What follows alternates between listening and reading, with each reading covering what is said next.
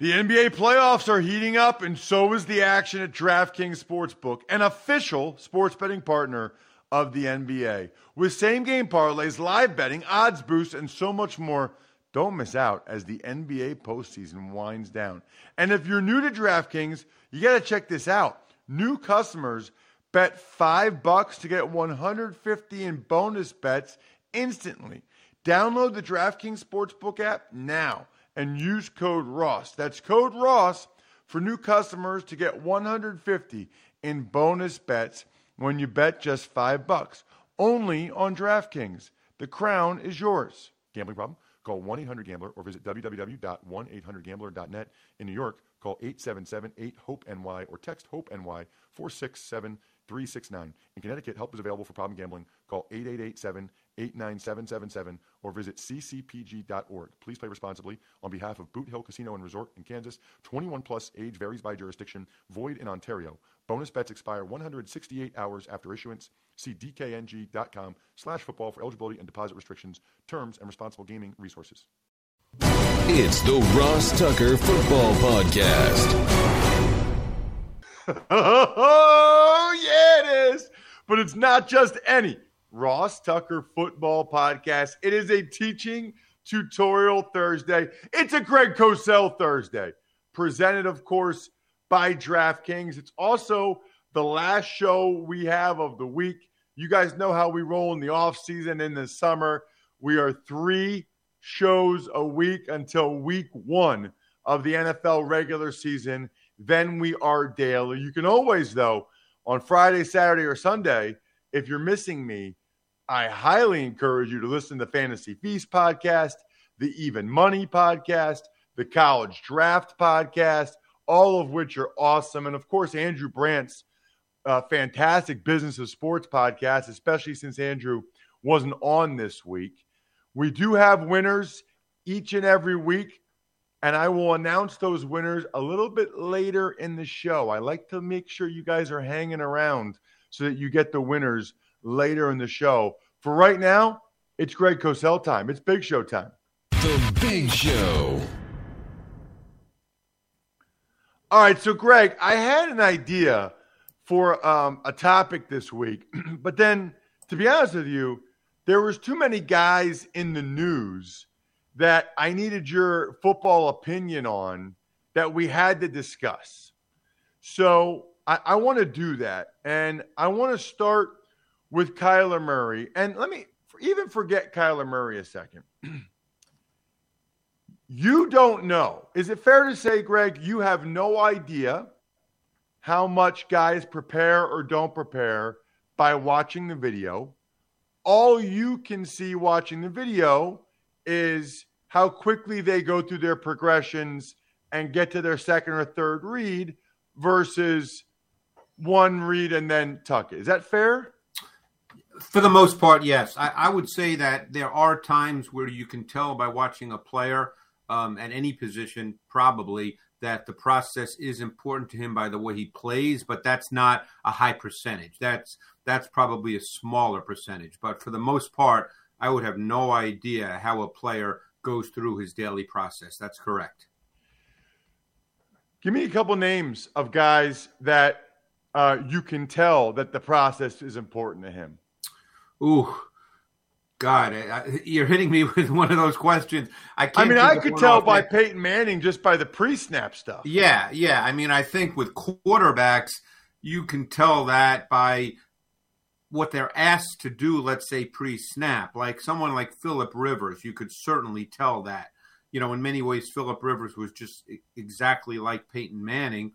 Uh, in the way in which he played. He just didn't get to a Super Bowl, so he's not thought of quite that way, other than, as you know, Ross, by coaches, you know, and that's what matters. Um, but yeah, I, I so he would be an example that immediately came to mind. You know, with quarterbacks, sometimes it is hard to tell because you don't know what they're doing at the line of scrimmage. A lot of people presume to know when a quarterback when you see a quarterback start talking at the line of scrimmage, people presume they know what he's doing or what he's saying. No one really knows that unless you know you know more information that other than just watching the tape. So that's hard to know. Um, But I know what you're getting at with Murray, and obviously we need to discuss that. And normally I'm just a tape guy, but it, it's it was really unprecedented what the Cards did, and really interesting in many ways. Uh, let's discuss it. You know, I had heard a lot of stuff, and I mentioned this yesterday. I, you know, we all talk to people, right? Yeah. So I had heard there were major concerns with his preparation and with the time he put into it off the field. And by the way, Greg, this isn't like groundbreaking, okay? Michael Vick has admitted as much. I, I don't know if he's admitted as much, but I had multiple Steelers teammates tell me that early in his career, Ben Roethlisberger was the last guy to get there and the first guy to leave, Greg, Yeah. younger in his career. And he switched that. He changed that later in his career and became a, a, a, a better prepared player.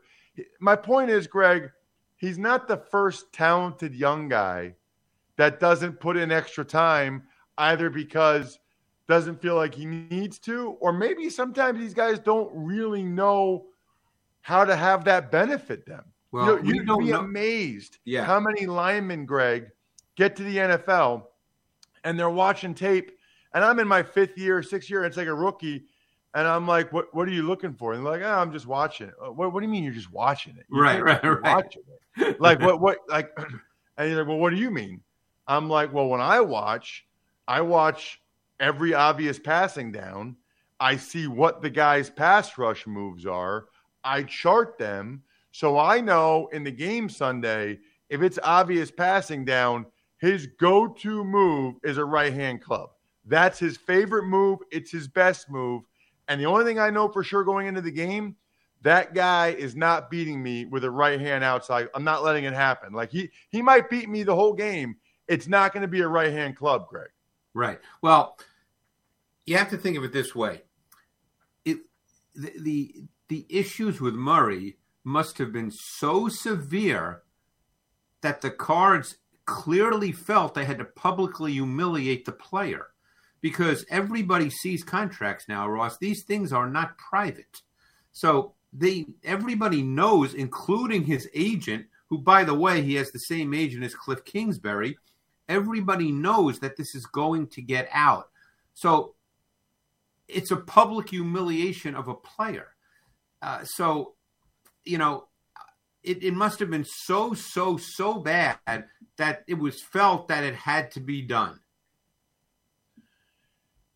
I'm really curious. We all are to see how he reacts to it. My question is, Greg, how much of this can you tell watching tape? You watch every quarterback, Yeah. you watch them a lot. You watch the college guys, you watch the NFL guys. There, you, there's a difference. You can tell certain guys. I, I guess the, let me take a step back. You probably can't tell how prepared they are or aren't. You can just tell how well they go about their mental processing during the game, right? Like there might be guys that you watch, Greg, that don't prepare as much, but they're just really good at bing, bang, boom and knowing where Right. to go with the ball. And there might be guys, Greg, that prepare all week, but when they get out there and it's live bullets, and guys, they just kind of they melt. Yeah, and, and that's hard to know for sure. All you can, all I can do watching the tape is see what they ask him to do based on the play concepts. And sure, they have concepts just like other teams have. Um, what we don't know is how he's asked to go through progressions and read things. I know I watched a ton of third down and a ton of first down. That's what I did. So I probably watched 300 dropbacks of Kyler Murray. Um, I've, the screen game is a significant part of what they do. We know that that doesn't require any reading. That's a no read throw. Um, they didn't really feature play action very much. And when they did, they weren't bad at it, but they didn't do it very much. So when I don't see a team run play action, and by the way, there are other teams with quarterbacks we would think of that are very, very good that don't run a ton of play action. So there's nothing universal here. But when you don't run play action, they probably are not comfortable, and, and I'm sure Kyler's not comfortable turning his back to the defense. Because don't forget, when he turns around, the defense has moved, and he's a shorter quarterback. So he then, if it takes an extra beat or so for him to figure out what the defense now looks like after he's turned his back, the bodies get closer to him, and he can't function well in contested pockets. He will leave contested pockets. Um, so Murray, at this point in his career, he's a high level talent. He's a great thrower of the football. He can make every throw you want. He's obviously dynamic with his legs. He's a spectacular player. The question becomes consistency of execution. And consistency of execution comes from preparation at this level. So when you go into a playoff game and you see the first half where they had something like seven three and outs in a row, we're not putting that all on Kyler Murray, but when you get, and I think it was seven, it might have been six, um, but when you get that in a playoff game, then you ask yourself, why does that happen? Um, and again, it's not saying that it's Kyler Murray's fault, but the bottom line is it's a preparation deal. And if you're a teammate of Kyler Murray, and you know this because teammates know Ross, you know this, teammates know everything. How do you feel about playing with Kyler Murray? Mixed emotions. On the one hand, uh, I'm glad we have a talent like that, a guy that gives us a chance to win every game, a guy that had us win 11 games, get to the playoffs, and that we have a talented guy because half the teams in the league would probably love to have Kyler Murray. Without question. However, I really struggled as a player, Greg, with guys that didn't put the time in and didn't maximize their potential because here I am with my average ability at best across the board, below average arm length, and I'm just trying to maximize everything God gave me to stay in the league as long as I can. And it's maddening. The, the interesting part is, Greg, I, I almost liked when offensive linemen were like that because they were usually more physically talented than me, and that was my edge. You know, that was right. my edge to be on the team, and them not. But when it was skill guys, that would frustrate me. Um, I guess the the last question there, Greg, is: Can you tell watching the tape that he doesn't know what he's doing? No, you or, can't. Yeah, you, you can't, can't right? necessarily tell that. No or I can't. I mean, maybe others can. You can't. You can't because he could, Greg, know exactly what he's doing. Just prefer to tuck it away, run around, and make a play. You know what I mean? Like that's how Aaron Rodgers was at times. That's how Russell Wilson was at times. How Mahomes is at times. Some guys know what they're doing, but they still prefer to the uh, second, what we call second reaction play. Yeah, yeah. So I, I can't tell. You know, uh, that he does or doesn't know what he's doing. You know, obviously, Cliff Kingsbury came from Texas Tech, a college offense that by NFL standards would not be considered that multiple in what you're asking the quarterback to do. So, uh, you know, Cliff obviously knows Murray well, and, and Cliff's background is different from what would be considered, you know, NFL pass games. Um, now, do they run things that other NFL teams run? Of course they but he runs a lot of the same things. But we don't know what Murray is asked to do from a mental standpoint and a progression reading standpoint. That we don't know. And and so it's hard to answer that. It's hard for me to answer that. Obviously, there are people who know that. I can't really answer that question. Let's talk Jimmy Garoppolo, Greg. Yeah. Uh, it, he's very clearly, supposedly he's throwing and he's healthy. The Niners could not have made it more clear yesterday that he's not going to be a part of their football team this year. They're going to cut him before the first game if they can't trade him. Yeah. But they'd like to trade him. There are teams out there, Greg, that I feel like he would clearly be an immediate upgrade. Seattle comes to mind, Atlanta comes to mind. You know, this is a guy that got his team to the NFC Championship game uh, again last year. What do you think a team would be getting in Jimmy G? in particular, some of these teams like Seattle or Atlanta, where it feels like he'd be a lot better than what they currently have? Well, I, I think Seattle's an interesting situation because I think that stylistically and conceptually is the kind of team he would need to go to. He needs to go to a team where the run game is the foundation because Garoppolo is for want of a better term right now, a system player in that he needs a run game, he needs the play action pass game, he needs a rhythm and timing pass game.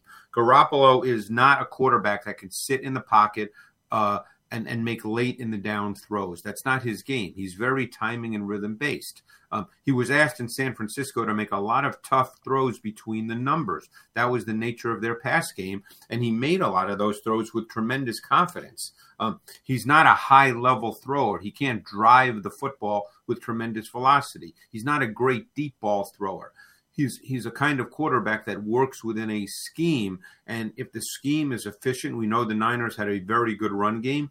That's their starting point and their foundation. It appears a team like seattle will be the same.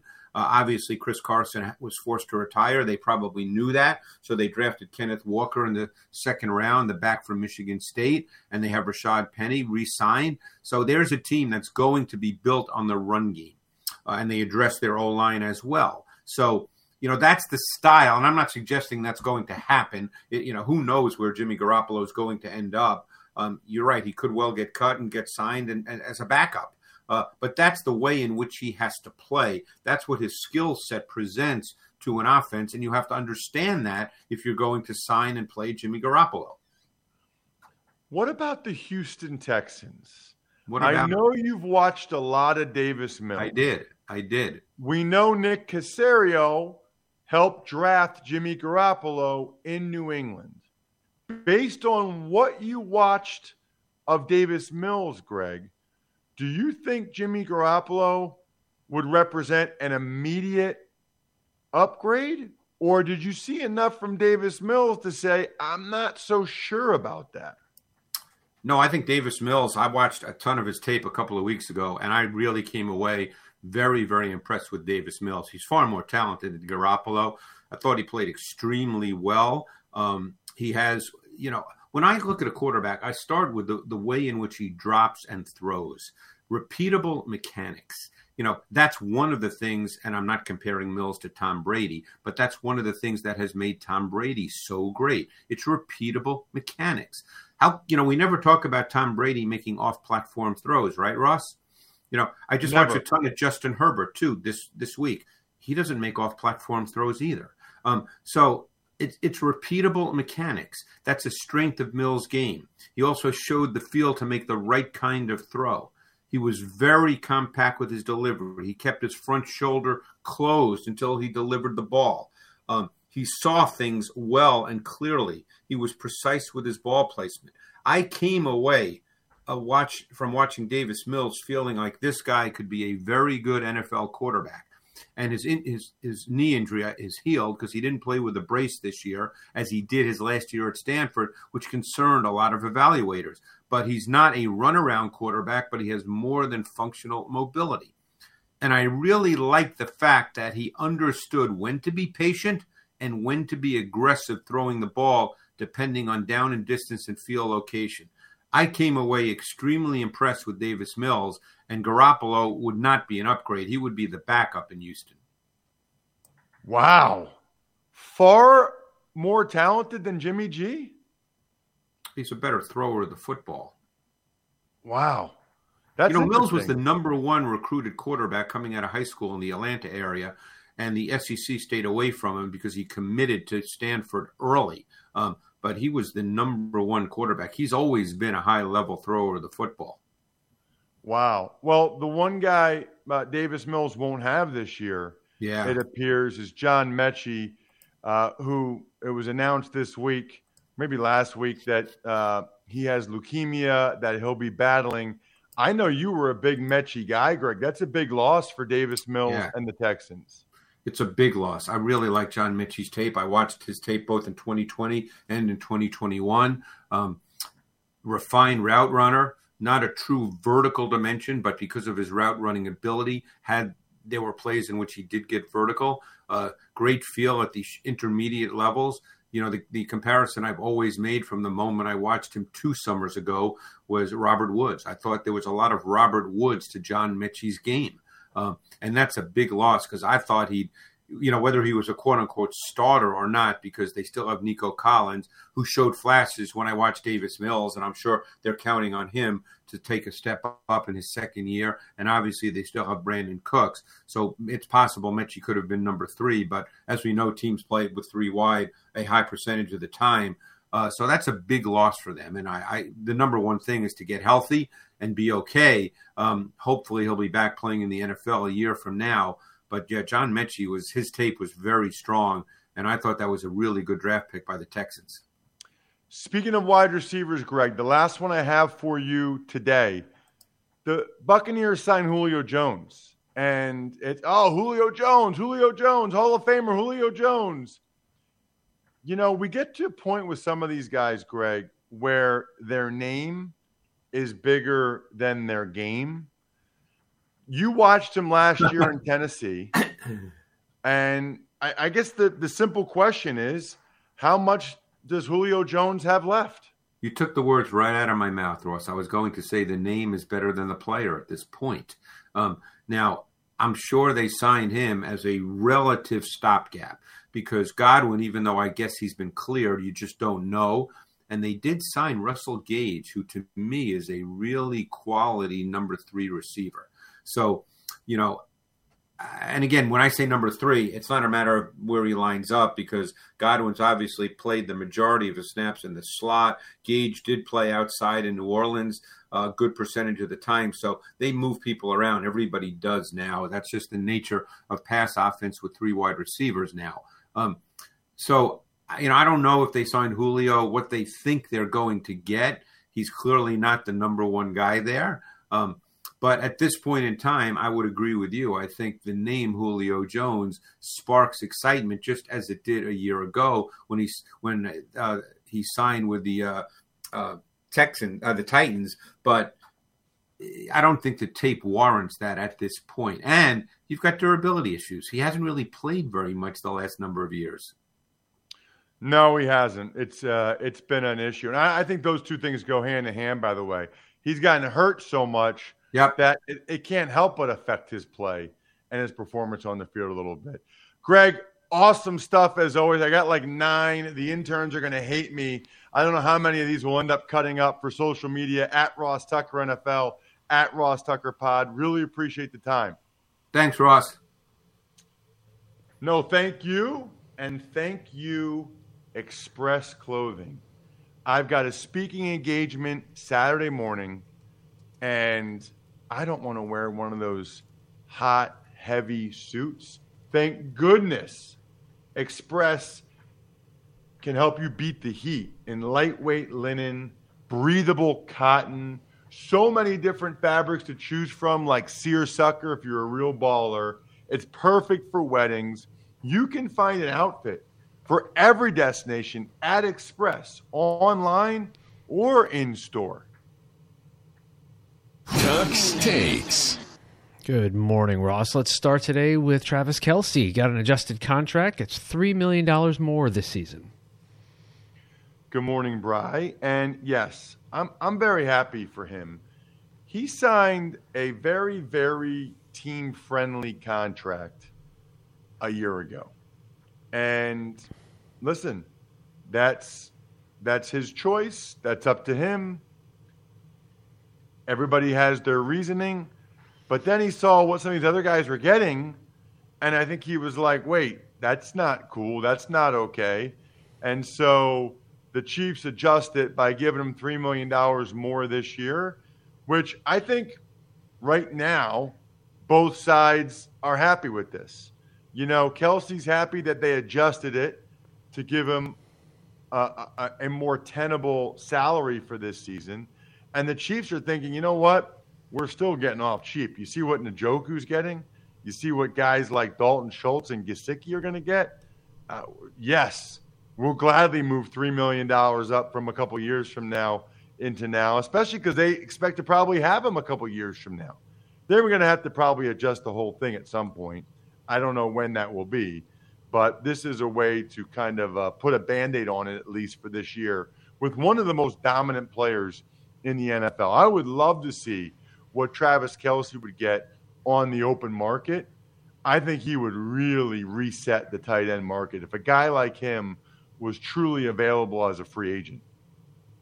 Ducks takes.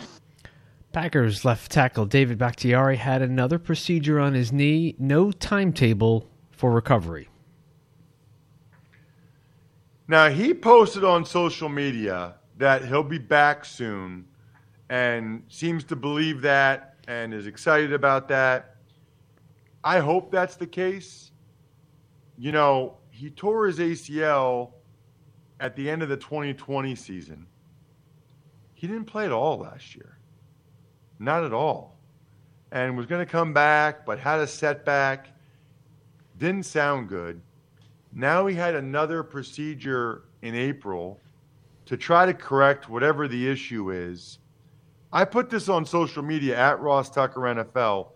I definitely have concerns about whether or not David will play again. He seems to think he will. He seems to think that this new procedure did the trick. It was in April.